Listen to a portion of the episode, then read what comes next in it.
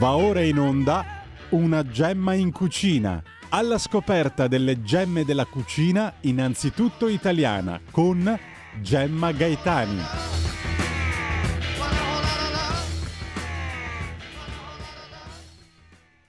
Buongiorno, Oggi è il sabato santo, il sabato che precede la Pasqua. Che cosa state facendo? State preparando il pranzo per domani e il picnic per la Pasquetta? Oppure siete a fare la spesa? Oppure siete in vacanza? O siete in fila in una pasticceria per comprare una colomba di pasticceria o un uovo di cioccolato di pasticceria o una pastiera di pasticceria?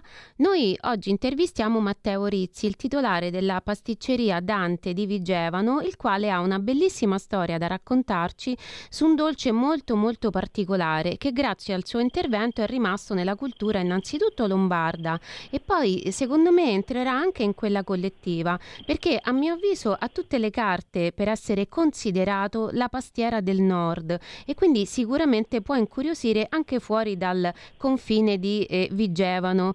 Matteo, buongiorno. Buongiorno, buongiorno Gemma, tutto bene? sì, benissimo, grazie. E tu grazie. e voi?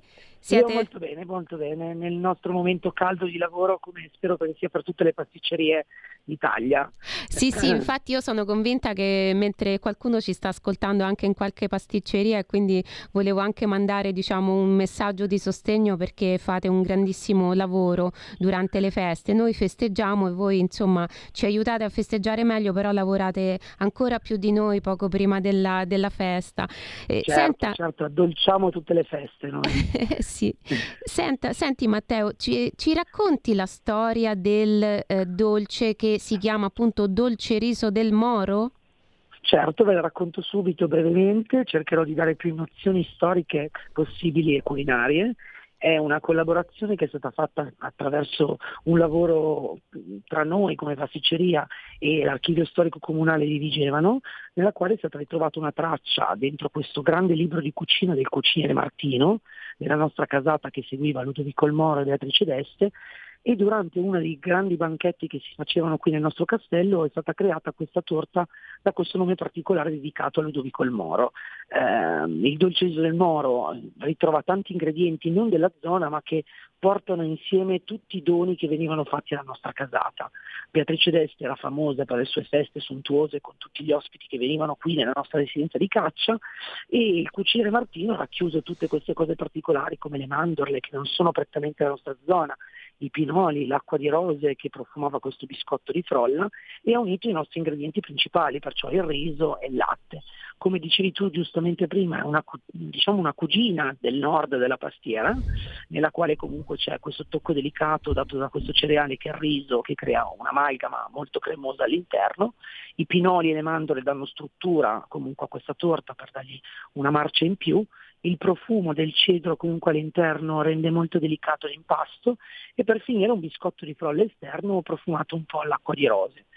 Tutto questo insieme ha creato questa torta con tantissime dicerie all'interno della nostra casata perché si diceva che Beatrice D'Este doveva riconquistare Ludovico il Moro per tutte le dame che c'erano qui intorno e il profumo di acqua di rose gli ha fatto comunque ritornare in mente la bellezza di Beatrice d'Este e hanno reso comunque questo dolce già dai tempi un dolce molto conosciuto.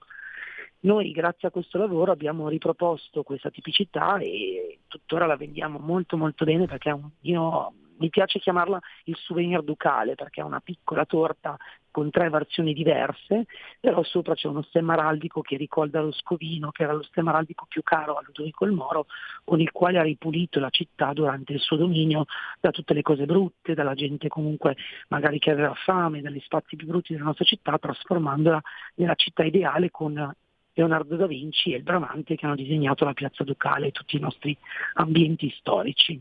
Sì, Come infatti... dicevi tu, la pastiera è, è, molto simile, perciò hanno preso un po' una battaglia qui da noi, anche gli amanti della pastiera. Cioè, ma infatti, allora spieghiamo bene per, perché adesso sta andando molto di moda la, la pastiera napoletana, certo. sta diventando anche quella come tutti i dolci, d'altronde eh, la, nos- la colomba che nasce appunto qui in Lombardia ormai è diventata nazionale, anzi anche internazionale, idem ancora prima si può dire del, del panettone, ormai con la globalizzazione c'è anche la nazionalizzazione, cioè qualcosa che è prov- comunale, provinciale, arriva diciamo ne- ai confini nazionali. E questo sta succedendo anche alla pastiera napoletana, ci sono le varianti d'autore, anche, anche proprio qui, eh, eh, qui, qui, al nord, però ci sono sì, delle sì, differenze. Innanzitutto questo dolce riso è, ehm, è, tutto, è un guscio di frolla che è, io ci ho dedicato anche un pezzo su, sul giornale la, la, Verità per il quale scrivo, eh, è, è molto rara come forma di crostata italiana perché sarebbe più appartenente alla pai. Bravissima, di cultura... è una pie che è una crostata perché ha il doppio guscio biscottato di frolla. Il ripieno che vi ho elencato prima è tutto racchiuso all'interno, perciò non è visibile, ma poi all'apertura eh, tutti i profumi e tutti i gusti vengono comunque subito sprigionati. Sì, infatti questo magari mantiene anche meglio sia sapori che odori ris- rispetto alla pastiera e pensavo che la differenza fondamentale, perché naturalmente ci sono delle differenze, è che nel certo. ripiano della pastiera c'è la ricotta, qui invece allora, non c'è, forse non ce n'è bisogno, proprio perché il, questo bu- bel ripieno rimane diciamo protetto, è protetto anche da, da, dalla Bravissima. dispersione di, di di, odori e sapori proprio da, da, questo guscio superiore. Poi tu mi dicevi l'acqua di eh, rose, invece nella pastiera c'è l'acqua di fiori di arancio e la rosa... È, la zagara. Eh sì, e, e, e, la rosa diciamo è più collegata a più un significato romantico rispetto Brava. a quello dell'arancio che invece ha più un, un, odore, un sapore che associamo alla primavera ma non al romanticismo e all'amore tra, tra uomo e donna. Quindi sicuramente ci sono appunto delle... Ci fa, ci fa venire in mente la pastiera però non lo è e questo è positivo sia per il dolce riso del Moro perché ogni dolce, ogni piatto ha una sua identità. Io sono un po' contraria a quelli che chiamano chiamiamo mischioni, cioè a fare, eh, che ne so, il maritozzo ripiano di tiramisù, no. Sì, bravissima, anche perché si snaturano un po' comunque le realtà e, e lo scheletro diciamo, del prodotto, anche perché uno può fare, come dicevi tu prima, una variante d'autore, ma bisogna sempre mantenere un po' eh, le peculiarità principali per quale motivo questo dolce è diventato famoso o comunque molto conosciuto. Beh, ha anche un, è un dolce che contiene il suo ripieno, diciamo un po' così, anche la memoria storica, la storia. Bravissima. Tanti dolci portano con sé una storia e non solo dolci, anche i piatti, però eh, ormai diciamo in questa fruizione contemporanea un po' impazzita che cerca solo la novità, si dimentica sempre la storia. Invece questo è molto importante, infatti mi piace molto anche il sigillo sopra, cioè non solo un guscio chiuso, ha un ma significato, eh.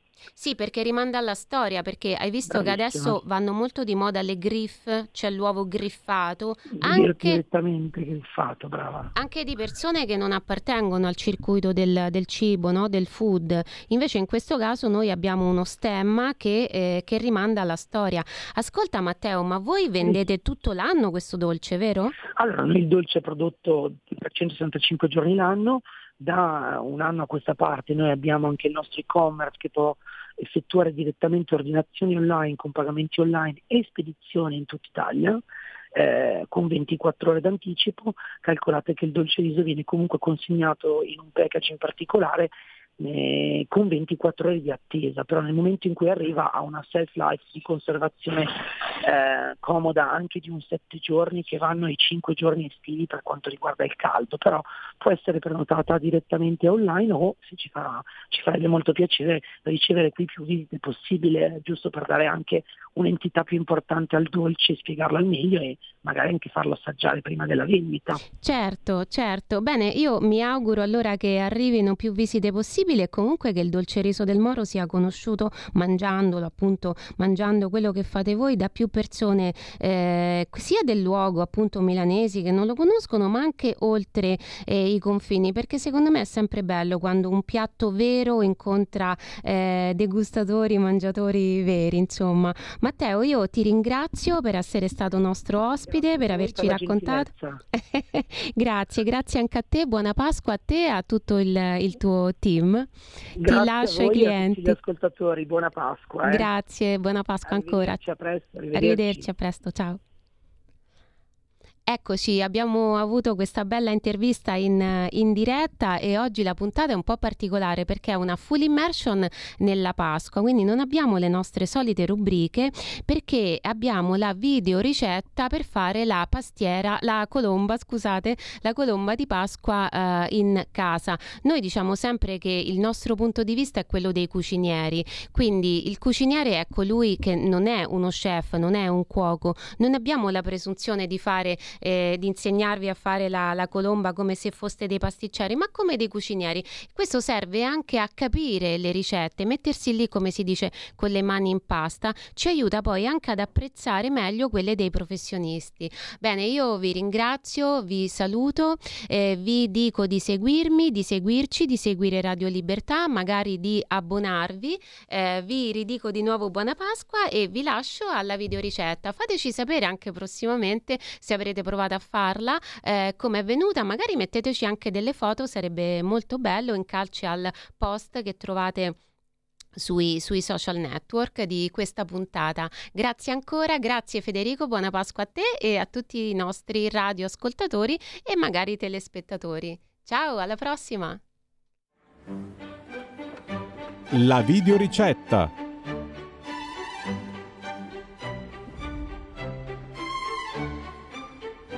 Diamocele fa. Per la colomba da un chilo abbiamo bisogno di 425 g di farina W390 15 g di proteine oppure Manitoba W400 65 g di acqua 8 g di lievito di birra disidratato 180 g di zucchero 5 g di malto diastasico 115 g di latte intero 110 g di burro e poi 6 uova e poi 30 g di scorza d'arancia candita più 150 g di scorza d'arancia candita che potete sostituire con cedro candito. 4 g di sale, 5 g di succo di limone, 25 g di miele, mezza bacca di vaniglia, 40 g di mandorle sgusciate, 80 g di farina di mandorle, un cucchiaio di zucchero a velo, 2 cucchiai di granella di zucchero una planetaria, uno spillone per colomba o panettone, uno stampo da colomba da un chilo, un termometro digitale, sac à poche, alcol buon gusto per liquori, spruzzino e sacchetto alimentare se la volete conservare. Mettiamo nella bolla della planetaria 10 g di zucchero, 8 g di lievito di birra disidratato, 10 g di acqua e mescoliamo bene con un cucchiaino. Facciamo riposare 5-10 minuti e poi aggiungiamo 50 g di farina e mescoliamo bene ancora con il cucchiaino. Copriamo e lasciamo questo piccolo primo impasto a lievitare, deve raddoppiare di altezza, di dimensione e ci vorranno dai 30 ai 60 minuti. Noi nel frattempo prendiamo le nostre 6 uova e eh, da um, queste 6 uova noi dobbiamo ottenere due dosi di tuorlo di 60 grammi, quindi separiamo i tuorli dai bianchi eh, e poi pesiamo i primi tre tuorli, se manca del tuorlo aggiungiamo un pochino di bianco per arrivare a 60 grammi. Se è troppo lo togliamo perché ce ne servono solo 60 grammi. Questa è la prima dose che mettiamo da una parte. Facciamo la stessa cosa con le altre tre uova e abbiamo la seconda dose di 60 grammi di tuorlo che metteremo da un'altra parte. Prendiamo la prima dose di 60 grammi di tuorlo, ci aggiungiamo 70 grammi di zucchero e poi frulliamo o con le fruste elettriche oppure con il frullatore. La scelta sta a voi, sappiate però che con le fruste elettriche noi incorporeremo aria, quindi è meglio. Poi prendiamo 30 g di canditi di scorza di arancia, li frulliamo con 25 g di acqua e 5 g di succo di limone all'interno di un mini frullatore. Poi prendiamo i semini della nostra mezza bacca di vaniglia e li mescoliamo a questo frullato. Li aggiungiamo poi a 50 g di burro che avremo fatto prima ammorbidire anche 5 secondi in microonde, mescoliamo ancora con eh, la frusta, copriamo e riponiamo in frigo. Poi Mescoliamo 25 g di miele a 115 g di latte, poi riprendiamo il nostro primo impasto, ci aggiungiamo 220 g di farina, il latte con il miele, 5 g di malto diastasico e facciamo andare la planetaria con la foglia a impastare a velocità bassa 1 o anche 2. Nel mentre aggiungiamo anche i 60 g di tuorlo frullati con i 70 g di zucchero e facciamo continuare a andare la planetaria e la foglia finché non otteniamo un impasto addensato. Ce ne accorgeremo perché si staccherà dalle pareti. A quel punto sostituiamo la foglia e mettiamo il gancio e facciamo andare ancora finché non vediamo che l'impasto tirando su il gancio rimane attaccato e se lo tiriamo con la punta delle dita otteniamo il cosiddetto velo. Poi eh, aggiungiamo 50 g di burro a pomata che avremo fatto ammorbidire o 5 secondi in microonde oppure vicino ad un termosifone. Il burro a pomata, ci insegnano i pasticceri, è quello che ha una temperatura tra 18 e 22 gradi. Poi eh, stoppiamo oh, la planetaria, eh, tiriamo fuori il nostro impasto con l'aiuto di un tarocco, eh, lo mettiamo sul piano oh, di lavoro e gli facciamo qualche piega. Più avanti vi spiego che cosa sono, come e perché si fanno. Dopo aver fatto queste pieghe, noi riponiamo il nostro impasto all'interno di un contenitore che ci permette di vedere la crescita. Mettiamo un segno e eh, teniamo a mente che quell'impasto deve triplicare, deve diventare all'incirca tre volte eh, quella dimensione che avremo ottenuto. Questo accadrà in circa due, massimo tre ore. Quando il nostro secondo impasto ha raggiunto il livello che ci interessa, lo rimettiamo nella bulla della planetaria, aggiungiamo 150 g di farina, i secondi 60 g di tuorli, vi ricordate, frullati con 40 g di zucchero e facciamo andare finché non otteniamo una eh, palla come quella precedente eh, che ha appunto che fa il velo quando la tiriamo. A quel punto la facciamo andare ancora, aggiungiamo i 4 g di sale e poi sempre un cucchiaino alla volta il nostro oh, mix aromatico fatto con l'emulsione di burro che avremo prima eh, passato in microonde 5 secondi. Aggiungiamo eh, il mix emulsione di burro eh, un cucchiaino alla volta, aggiungiamo quello nuovo solo quando il precedente è stato assorbito. Quando otteniamo un impasto lucido, quasi gelatinoso, eh, ma dalla consistenza compatta, l'impasto è incordato e fatto.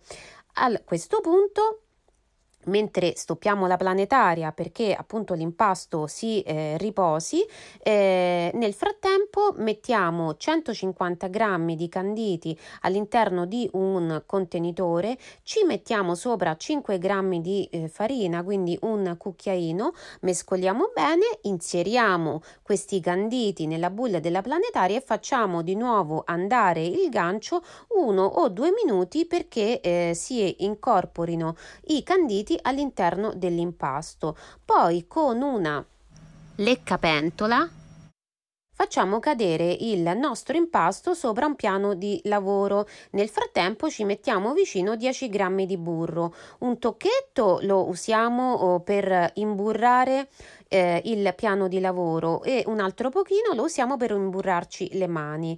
Poi prendiamo praticamente il nostro impasto un, un pochino allungato eh, mettendo le dita sotto l'impasto le quattro dita e i pollici sopra e lo tiriamo su come se fosse appunto un gatto che stiamo prendendo in braccio. Poi diamo una spinta eh, alla parte di sotto verso l'alto e poi gliela diamo verso il basso e lo facciamo sbattere sul piano di lavoro.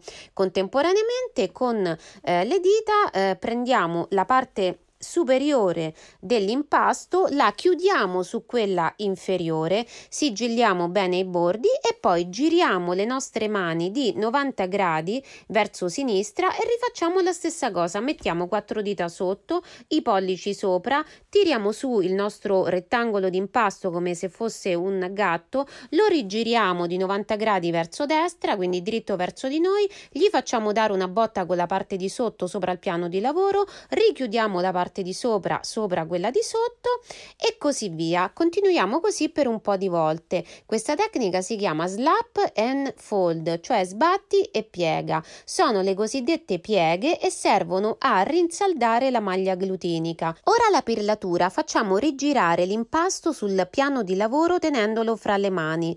Poi lo rigiriamo verso di noi, verso l'alto e con la mano destra stringiamo bene i lembi che vedremo si sono formati e poi lo facciamo riposare una trentina di minuti. Dopo una trentina di minuti lo riprendiamo e procediamo alla cosiddetta spezzatura. Dobbiamo fare due pezzi.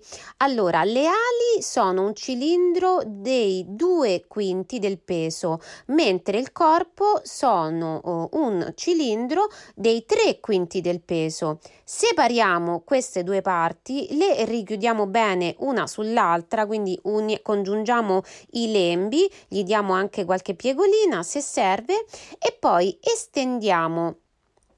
Prima le ali. Dobbiamo oh, appunto che cosa dobbiamo fare? Noi dobbiamo allungare questa pallina che ci ritroviamo fra le mani. Dobbiamo farlo con molta delicatezza, non dobbiamo schiacciarla, non dobbiamo premere troppo perché in questo modo elimineremmo le bolle della lievitazione che si stanno facendo. Noi dobbiamo allungarla un po' come se fosse creta, come se stessimo modellando qualcosa eh, che, ehm, che possiamo maneggiare ma delicatamente. Quando abbiamo ottenuto questo eh, rettangolo molto oh, abbastanza lungo, lo mettiamo all'interno del pirottino dalla parte che, eh, se ci fate caso, c'è una parte più sottile che è la testa e l'altra parte dell'altra estremità è un pochino più grande e quella è la coda.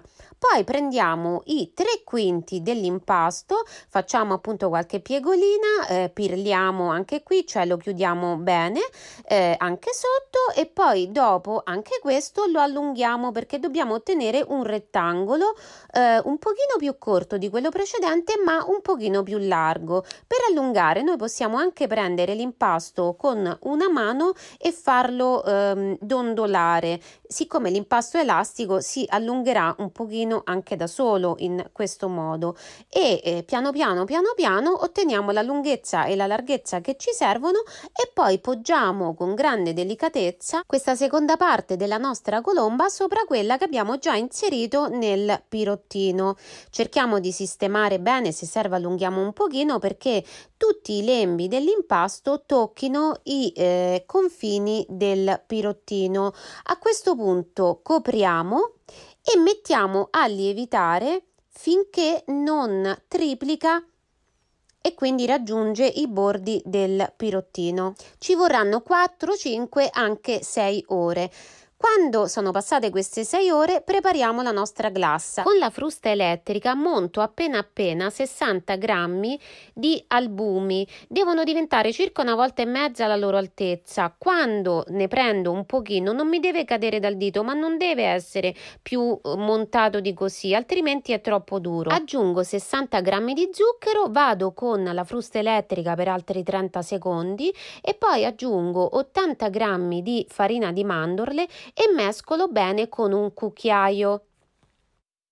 Poi prendo il sac a poche, lo apro, lo sistemo dentro un bicchiere, ci faccio cadere dentro tutta la mia glassa, stringo bene il sac a poche, taglio la punta e comincio a ricoprire tutta la superficie della colomba, facendo delle strisce avanti e indietro, avanti e indietro. Non importa se rimangono dei piccoli buchi tra una striscia e l'altra, perché poi non si vedranno.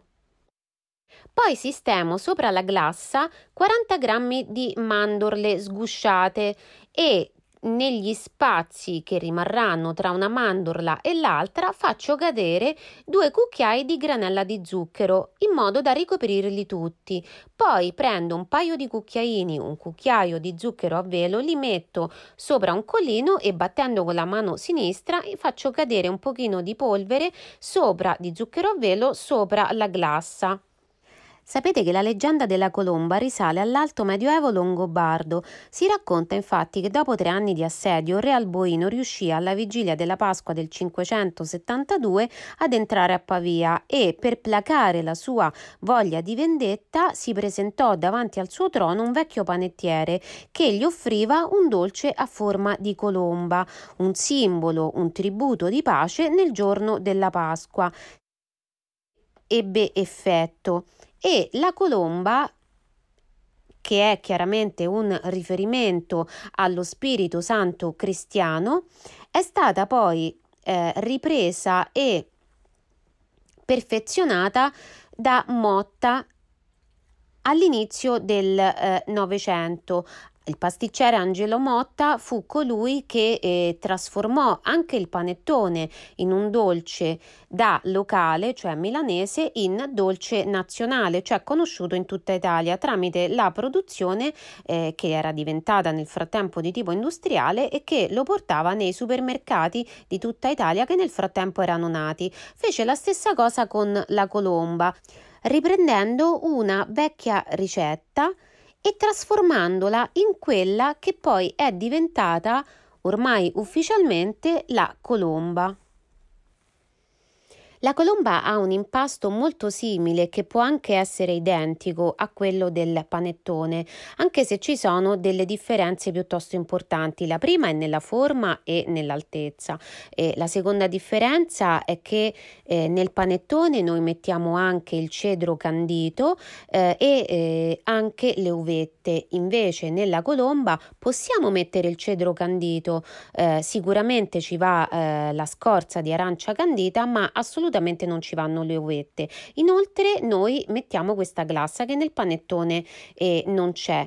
Tuttavia si tratta di due dolci differenti per alcuni punti di vista, ma simili anche perché sono i dolci con i quali noi festeggiamo le due più importanti feste cristiane, cioè il Natale e la Pasqua. Certamente apprezzati anche da chi comunque non è di fede cristiana, perché al di là del loro ehm, valore eh, appunto oh, religioso, eh, hanno anche un valore culturale e eh, gastronomico che da quello religioso sono slegati. Cuociamo la nostra colomba in forno ventilato a 170 gradi oppure fisso a 180. Dopo 20 minuti la copriamo con un foglio di alluminio, inseriamo il termometro e è cotta quando raggiunge i 95-96 gradi al cuore.